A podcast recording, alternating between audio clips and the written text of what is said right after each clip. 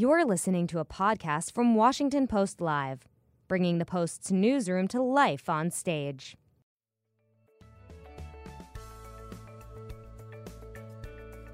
On Monday, October 29th, the Washington Post hosted a conversation about the upcoming film A Private War with lead actress Rosamund Pike and director Matthew Heineman. The biographical drama depicts the life of American foreign correspondent Marie Colvin, who was killed in 2012 at age 56 while covering the civil war and humanitarian crisis in Syria. Marie Colvin's sister, Cat Colvin, also joined the discussion with Pike and Heineman.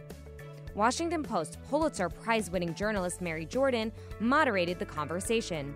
She spent 14 years abroad as a foreign correspondent herself and as Washington Post co bureau chief in Tokyo, Mexico City, and London. Let's listen.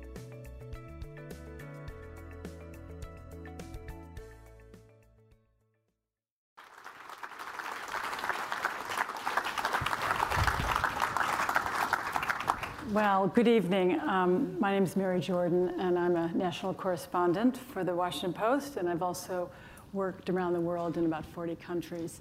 Um, and having done that, um, nothing goes well or perfectly overseas, so I you, we just kind of gave you a little of that tonight. There's always the unexpected. You go somewhere and then you end up holding there for four, four days or it's a thousand degree heat. So again, thank you for your patience. It's a great honor to be here on the stage uh, and congratulations.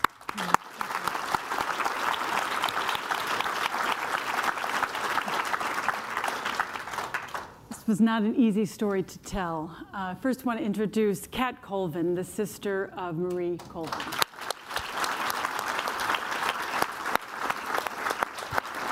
And Matt Heineman, who directed, the, directed this amazing movie. And, and I know you don't know who this is, but uh, we have Rosamund Pike, the star.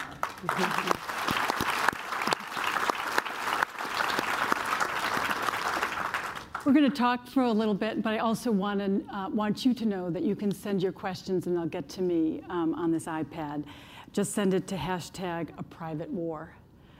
Um, I guess first I, I, wanted to say, as um, a journalist, and here we are in the Washington Post building, and a lot of us knew Marie, um, that just like she said, the most important part of this movie, I think, for journalists watching it, is that she wanted to tell someone else's story it was about the people, the victims, the people that were starving, the unfairness.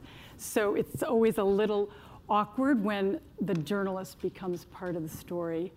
Um, and so, just on behalf of Marie and all the journalists who do this, we just want you to know that it's really the joy of this movie, and I can even say joy, is that it gets out that there is an ongoing problem in Syria. Um, and so thank you for coming. Thank you for doing this. And let's, let's mm-hmm. get to that. Um, so why don't we start here is when I'm, when you were trying to take on the persona of, of um, Marie Colvin, you said, you said this very interesting thing. You said, I had to be her at all times, which meant carrying her in my body and in my bones. Talk about that, about how when you want to become somebody else on stage so powerfully? How do you do that? It's funny, you, just made me think that uh, you, for people who aren't actors, it's, it's actually what an actor wants to do too, which is not make yourself the story. You know, really, really what, what we do and why I do this is because it's a sort of escape from yourself into an intense focus on somebody else. You know, and maybe, I, maybe that's what drew me to this story in the first place. You know, maybe there was a sort of kindred spirit feeling a, a bit in, in that our, the purpose is to get yourself out of the way and, and, and give over to, to a kind of compassionate understanding of, of somebody else. Um, I think I've played people who've lived before. I have never played someone who has died so recently. Um, and her, Marie's death is obviously extremely painful still to everyone who loved her and knew her.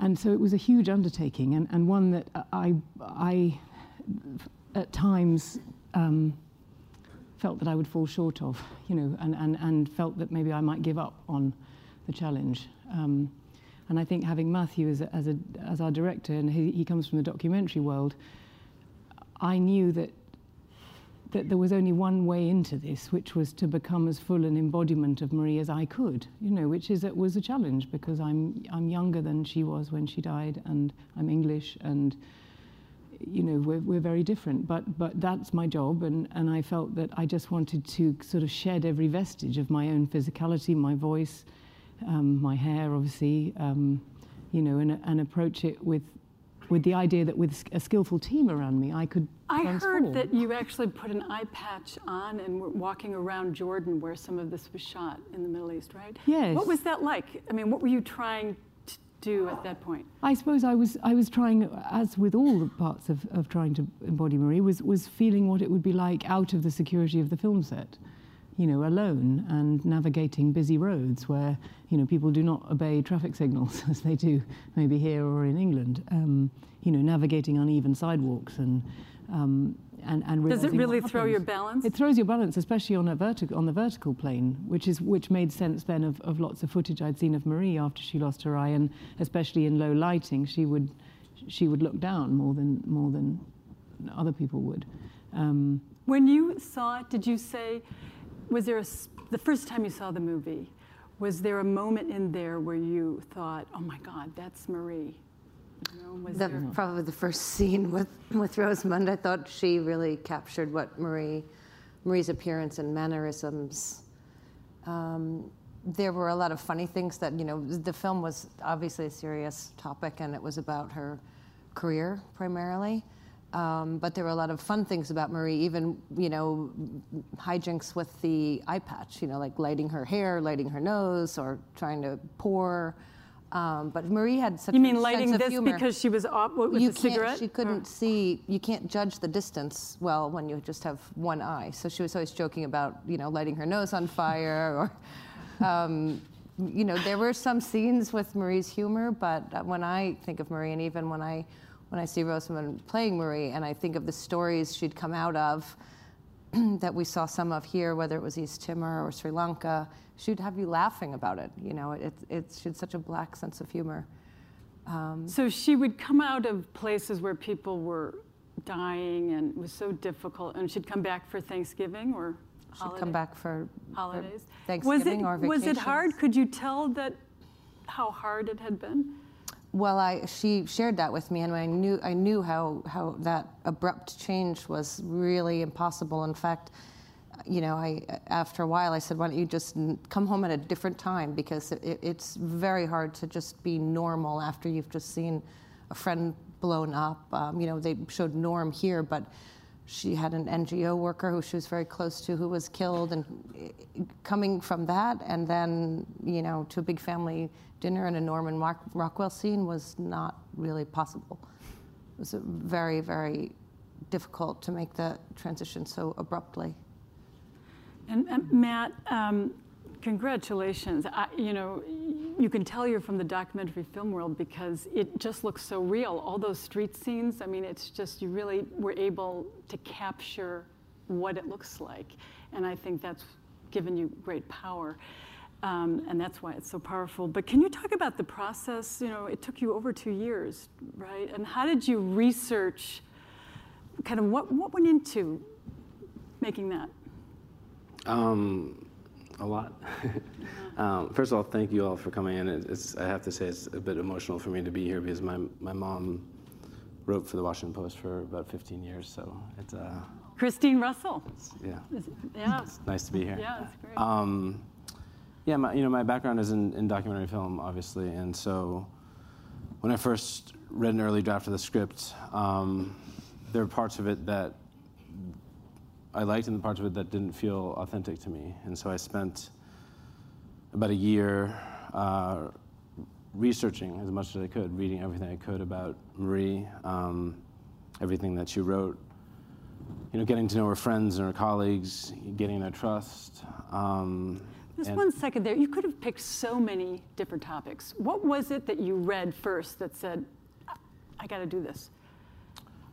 I think, you know, whether it's a film I did on the Mexican drug cartels or a film I did on these activists exposing what ISIS was doing. Oh, the, all the happy stuff. yeah. I've, I've similarly felt that draw to cover these stories and, and to be in conflict zones and similarly come home to New York and, and felt that strange, bizarre feeling of being at a party. Um, so I, you know, I just, I just very much empathized with her and her experience, and I think for me it was a very personal film. Um, but also, obviously, in the world that we're living in today, um, I think it's so important to be celebrating journalism. I think it's so important to be celebrating people like Marie, people like many in this room um, who are standing up and, and, fighting for the truth. Um.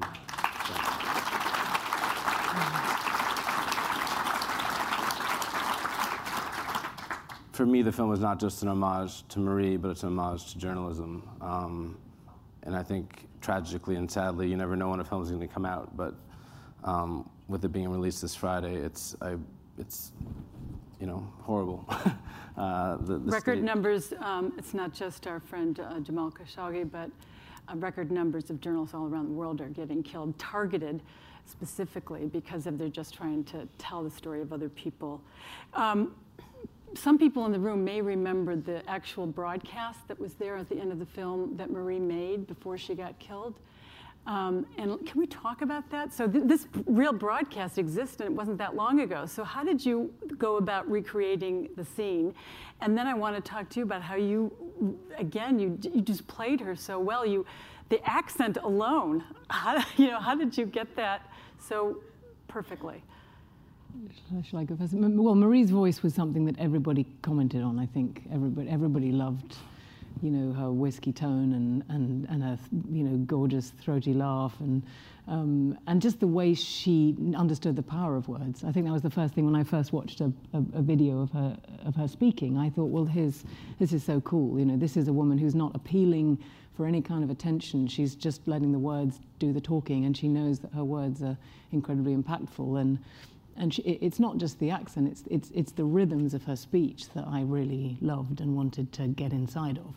Um, um, but, but, but the final broadcast was, was interesting because many, many people heard it. And obviously, the only image of Marie was that, was that um, you know, portrait that stood in the corner of the screen.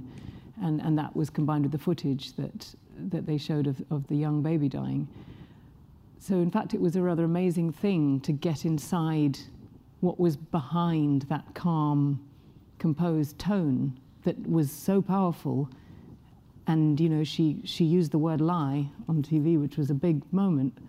Um, and she was absolutely, you know, severe in her judgment on Assad.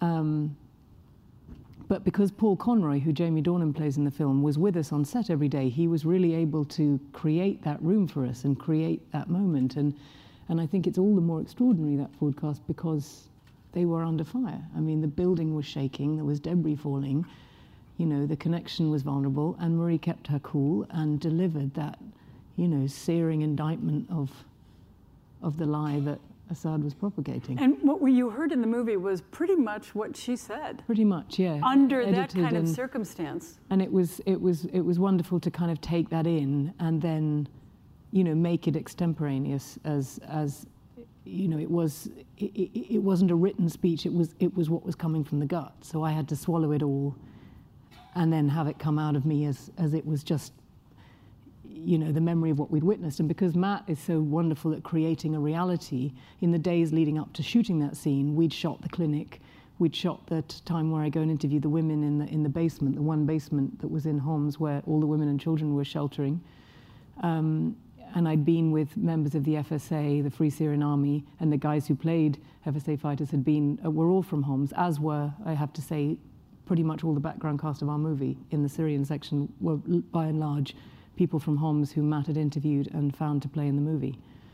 So by the time I came to that broadcast, my mind and heart were full of something probably very akin. Um, I just want to go to that point again that, that you used actual refugees in Jordan who had come from Syria. I mean, again, this is that, was, that was, a, that was very unusual, right? So they weren't actors, but they were refugees playing in the movie. Yeah, so we shot we shot London for London, and then all the war zones in Jordan, um, Sri Lanka, Iraq, uh, Afghanistan, Libya, and Syria. And for me, it was extraordinarily important not just to try to, you know, be authentic to who Marie was, but to try to make these war zones as authentic as possible. And a big part of that for me was finding, casting, interviewing for weeks and weeks and weeks um, refugees who were all from those various countries who were living in Jordan. And so, you know, when in the scene in the mass grave, when, when Marie discovers the mass grave, you know, those, those Iraqi women were, um, you know, reliving real trauma that they lived in, in, in, Iraq. And, you know, that moment at the end of the scene when they start chanting, pounding their chests and chanting, that was a prayer for the dead that they just happened to be doing um, because of the deep emotion that they felt that day. And it wasn't scripted. Wow. It wasn't scripted at all. Wow. And you know, in the when Rosamund walks into the widow's basement and interviews those two women, you know, they weren't reading off of a script. Those were their own real stories. Those tears were real tears. Um, and that's you know the second woman when she says, "I don't want this just to be words on a paper. I want the whole world to understand what we're going through." you know, there's a whole generation that's been lost. Um, you know, that, that's her speaking to, to Rosamund, obviously, but that's yeah. her speaking to all of us. So when, when uh, Marie says that we, it's the personal stories, like when you hear that there's starvation in Yemen, it's one thing, but when you get there, like Tyler Hicks, the New York Times did, and he had those photos on the front page of the New York Times, it's a whole other thing. And so the authenticity and bringing the personal story is so important. But I do want to ask you, Cat, about at what point um, does it just become kind of a death wish or irresponsible I mean, what did the family think? You know, she was literally walking through fire. You know, what is the line of, yes, it's a great thing to do, but you do want your loved ones to come home? Well, I think the, the amazing thing about Marie is that she never lost her optimism. Um, she never lost, you know, you heard a line in the film, but she never lost her faith in humanity.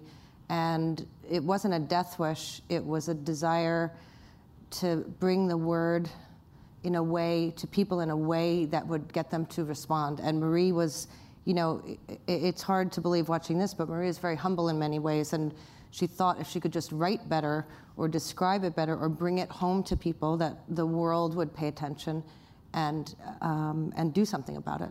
And you know, for her, Syria, she had, she had a, you know, an ability to make a snap judgment about a situation. So how dangerous is it?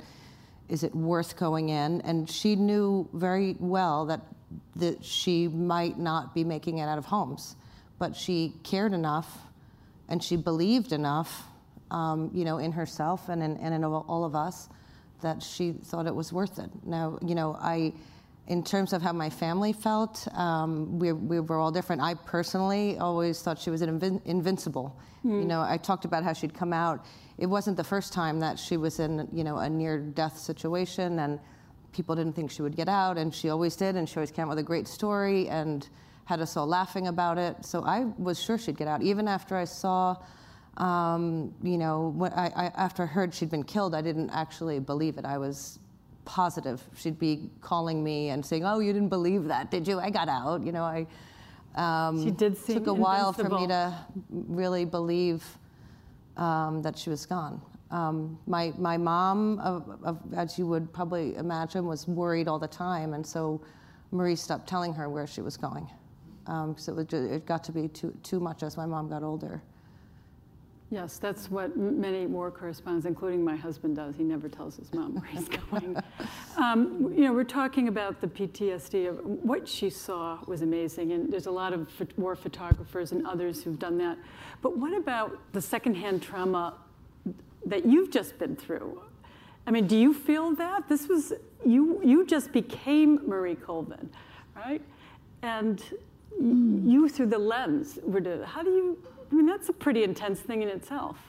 Did... yeah, I well, I think my job is, is, is tricking your mind into believing a situation is very, very real. And I think if you get it right, then your body does respond organically, and your body doesn't know it's not real.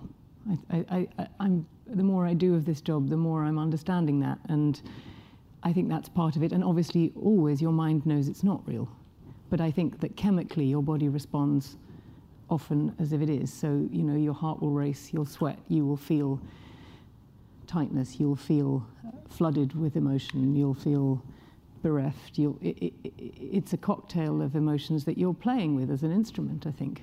Um, um, I, I, might feel a bit like Marie felt at times, which is where, what is your place? You know, there's no doubt these things make you feel, but it's not your grief to feel.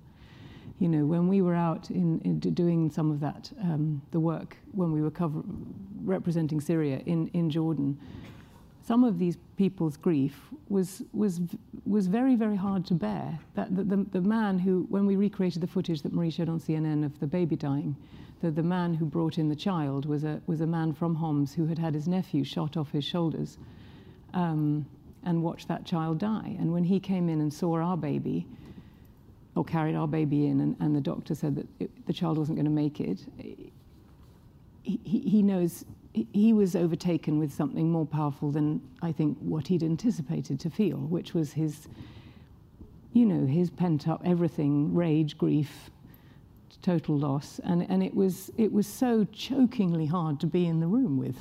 Um, and I felt confused, and you know, whether I questioned Matt as to whether what we were doing was okay, you know, and he reassured me that you know, if you're after the truth, you know, yes, your human instinct is often to walk away and give someone space, but, but your obligation as a seeker of truth or a filmmaker or a documentarian or a news reporter is to, is to keep watching, keep, keep looking. Um, and of course, you think, well, this is not my pain to feel, and yet you do feel it, which um, gave me a certain number of clues as to what Marie must have carried home with her every time. What did you admire mm. about Marie the most? Well, I mean, actually, her humor was a sort of wonderful, wonderful quality. And, you know, Paul Conroy shared that so often. I mean, it is actually, you know, one of my regrets is that, you know, we have those snapshots, but, uh, you know, I, uh, I would have liked more of that maybe. Um, um, also, just what a romantic she was. That's the other joyous thing is she was such a romantic and and, and kept this wonderful positivity despite all the, the hardship and suffering she was exposed to. Well, the most positive thing I can say is that it's terrific that this, you know, powerful creation that you've done will bring more light to what's going on in Syria. And I think that's everybody in this building and probably a lot of people in the audience, you know, that you cared to come, is that there's a lot of things that need to be covered that are getting more difficult to cover because of leaders who are um, making it difficult for people to take sure. pictures and do so. Um, congratulations. I thank you. I thank the audience for, for coming tonight. And if you'd like to watch or share any more of this conversation, which the Post has had up on their website, you can go to WashingtonPostLive.com and you'll see um, our conversation. Thank you so much.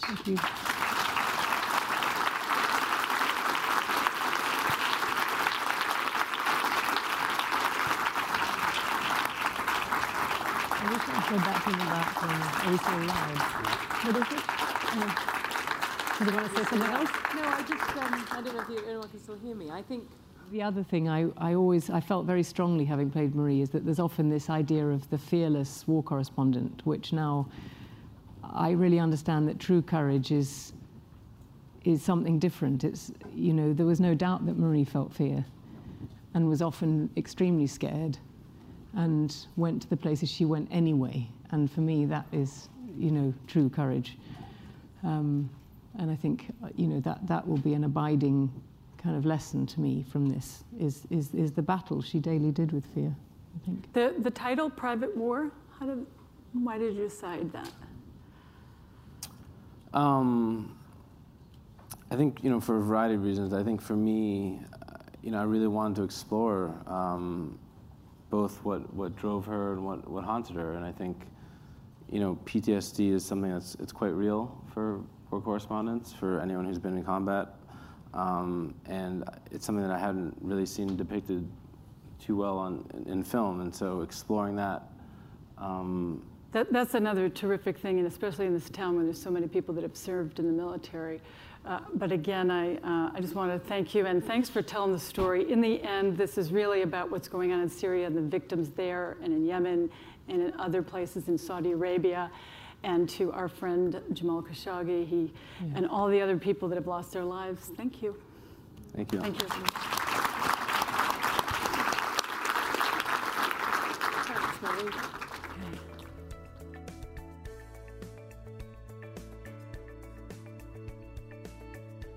Thanks for listening. To hear more interviews from this series and other Washington Post Live programs, visit us at WashingtonPostLive.com.